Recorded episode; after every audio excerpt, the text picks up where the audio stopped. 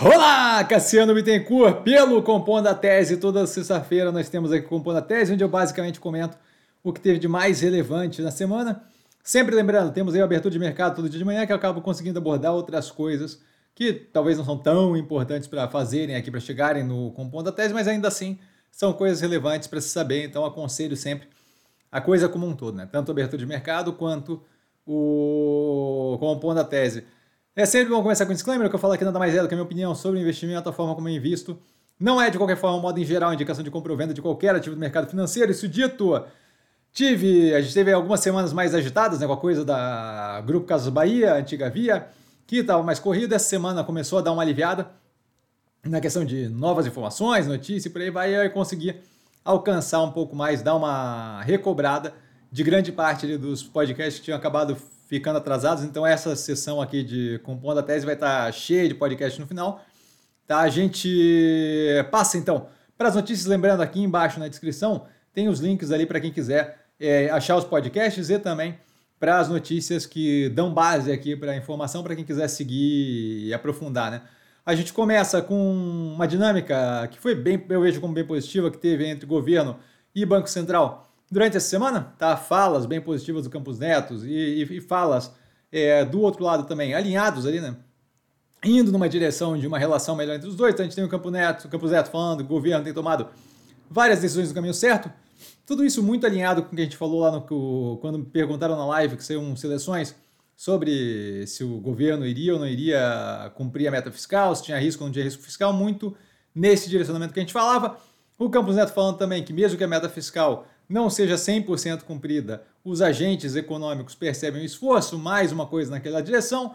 O Lula indo a público para falar que aqui ninguém vai dar cavalo de pau na economia, o que é mais um direcionamento, num, mais um indicativo, uma fala na direção de que não vai ter é, descontrole na economia nem nada disso.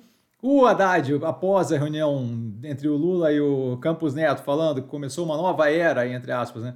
De relação entre o Banco Central e o Planalto, que é bem positivo, novamente, indo num sentido de harmonização entre política fiscal e política monetária, o que é sempre muito mais interessante do que aquela belicosidade que era jogada do lado do governo para cima do Banco Central. IPCA, com um dado divulgado é, levemente abaixo do esperado, dentro do resultado a gente vê aí muito mais uma pressão de combustível do que das outras componentes, forte baixa, contínua baixa em alimentos. Então, assim, um, uma informação que vem alinhada e levemente positiva na direção de ainda um delta melhor do que o esperado. A gente vê também o IGPM nesse mesmo direcionamento, de uma alta já esperada, mas abaixo do que era esperado. Então, reforça aí o alinhamento dos números da inflação. Taxa de desemprego aqui no Brasil caindo ao menor nível desde o início de 2015.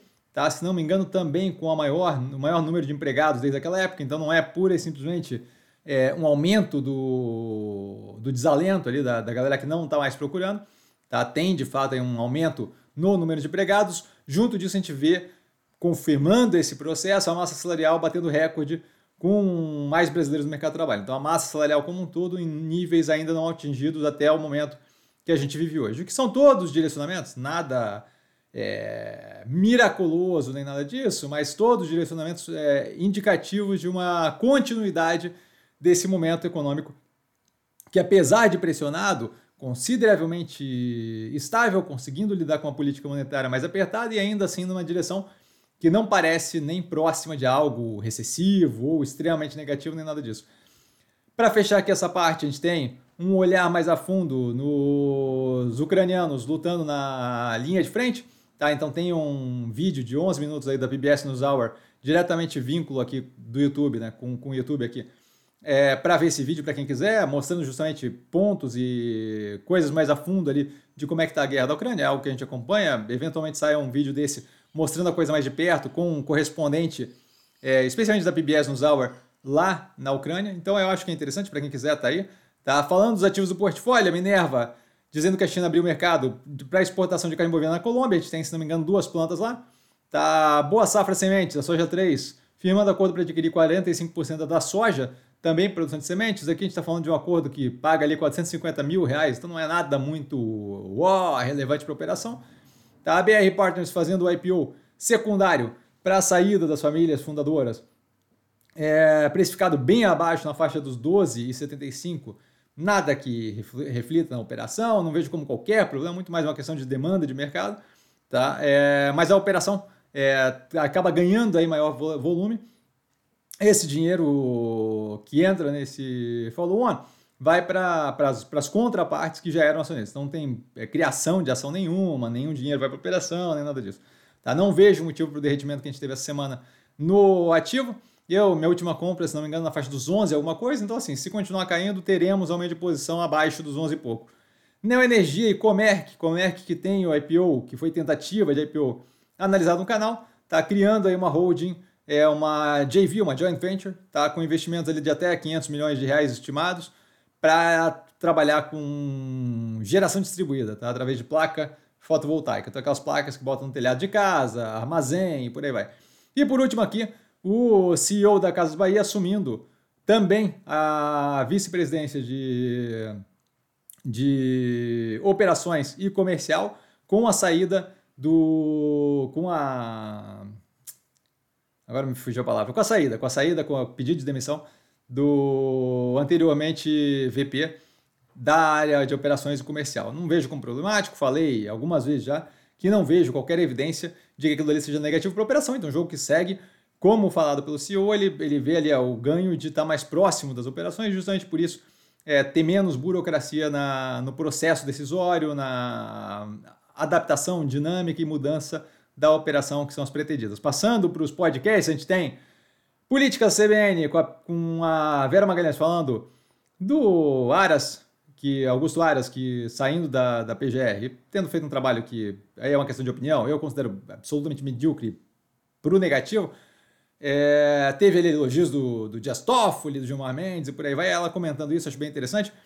O Justiça e Cidadania com Mairovich é, comentando justamente o. Também, se não me engano, também falando de vários papel, papéis aí que foram feitos pela justiça brasileira de forma negativa, aqui tá tudo em, em questão de Plutarco e não sei o que, eu acho que vale a pena ouvir o coisa para o podcast, eu não lembro exatamente o, quais pontos ele pega. Tá, o Carlos Alberto Sandenberg falando do que o Banco Central, é, desse relatório de inflação que eles publicam, que é um calhamaço de página, é, dando-lhe meio que um resumo do que o Banco Central vê médio e longo prazo com relação à inflação, acho interessante. A gente passa para os que estão em inglês aqui, né, o The Daily, do New York Times, é, falando do candidato, de um dos candidatos republicanos, das primárias republicanas nos Estados Unidos, Vivek Ramaswamy, que é um imigrante que está concorrendo ali às primárias do como candidato para o Partido Republicano e está começando a querer despontar, que é basicamente um Trump mais Trump ainda. Tá? Eu acho que vale a pena conhecer o ator, para quem gosta de acompanhar é, a política americana, bem interessante o, o, perfil que eles fazem dele, com base em informação ainda muito recente, tá? ainda tem muito mais para explorar.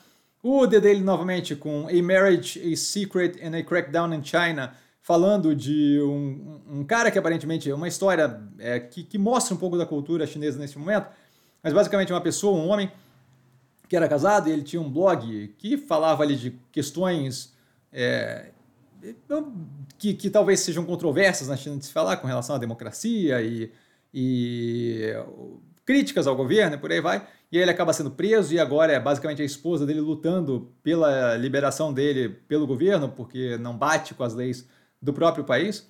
Tá? O Drum Tower, que fala justamente também da. que aborda mais a, a China, né? que é da The Economist, falando da mudança, das mudanças que tem. Belt Tightening é o nome do, do podcast falando das mudanças que estão tendo no, na política de Belt and Road, que é aquela política de, que a China tinha de financiamentos de grande porte em outras nações, justamente não só criando é, maior capacidade logística e de infraestrutura, mas também um vínculo ali é, geopolítico, comercial com, outras, com outros países e buscando ter maior influência global.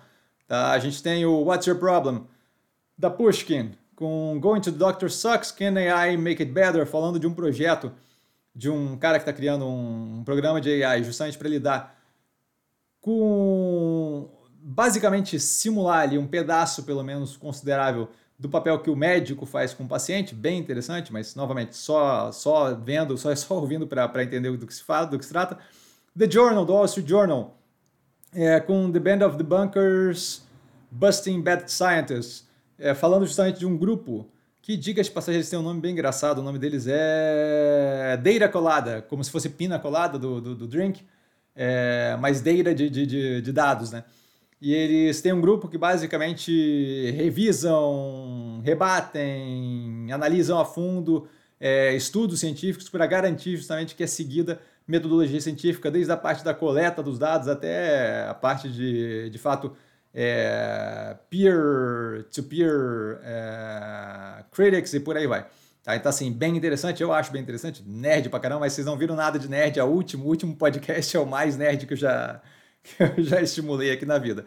Planet Money, falando do hacking que teve no X Infinity, aquele joguinho de bichinho colorido que pagava com criptomoeda, e falando justamente de quem foram os hackers, como é que eles conseguiram recuperar um pedaço daquele dinheiro é, vinculado à Coreia do Norte. Então, basicamente, parte daquela grana ali sendo usada para financiar o crescimento do armamento nuclear que eles têm lá, e aí justamente isso na minha cabeça pelo menos, cria todo um vínculo ali do uso que está sendo feito nesse momento de criptomoeda, é, a forma que, que, que, que, que, que, as agências de segurança têm de de fato combater aquilo, quão eficiente é ou não é, e por aí vai. Tá? Acho interessante. China Power, esse daqui também um delta mais nerd, falando é, China's Underground Historians, A Conversation with Ian Johnson, é, basicamente falando ali de. Um cara escreveu um livro sobre os historiadores underground na, na China, né? Então, gente que conta a história da China sem omitir as coisas, muito através de PDF, blog escondido e por aí vai.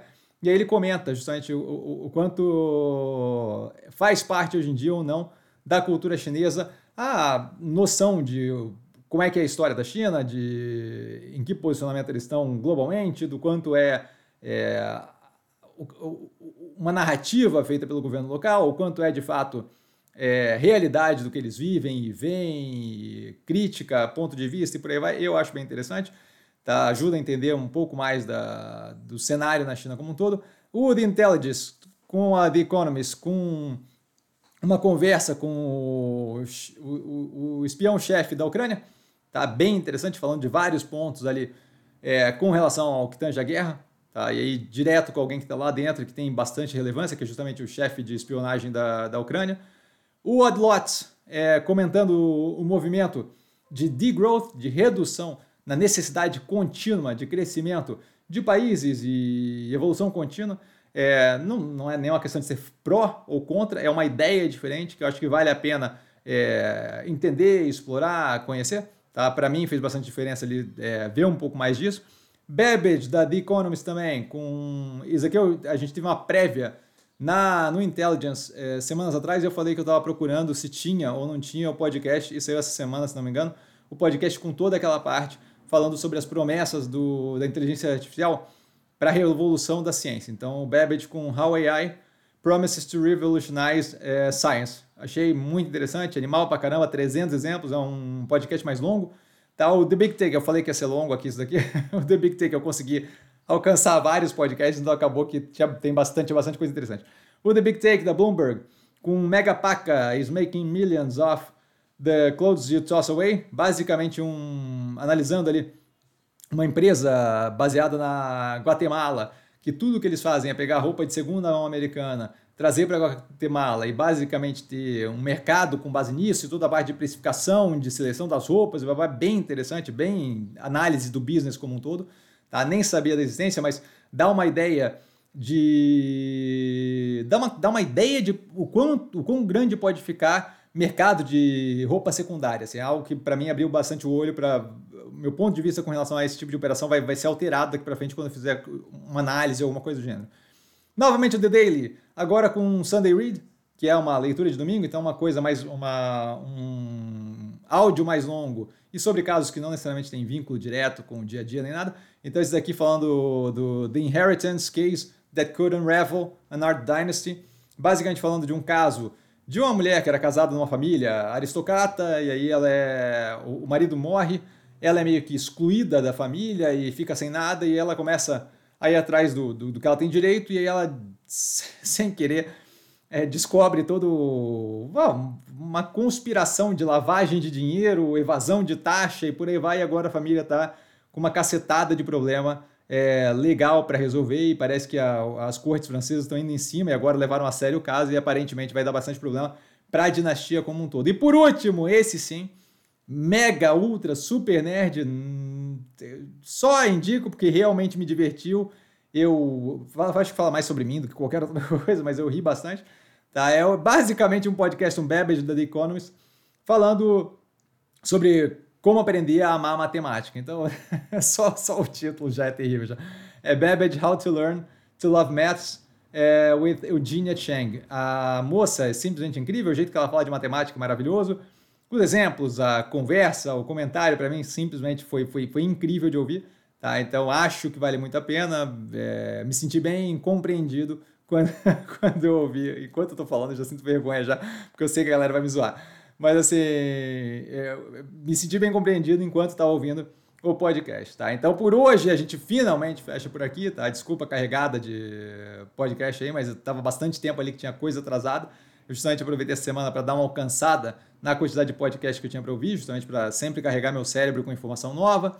Tá? Tava acompanhando bastante coisa, mas acabava muito intermitente ali, sendo interrompido por questão de via, casos Bahia e por aí vai e agora finalmente eu consegui dar uma alcançada, tem ainda um pouco para recuperar, mas bem menos do que tinha antes, tá? Então, por hoje, ficamos por aqui, precisando de mim, eu tô sempre no Instagram, arroba investir com 5, só ir lá falar comigo, não trago a pessoa amada, mas estou sempre lá tirando dúvida e vale lembrar que quem aprende a pensar bolsa opera com mero detalhe. Um grande beijo a todo mundo e esse final de semana a gente tem, de fato, análises, tá, galera? Valeu, beijão!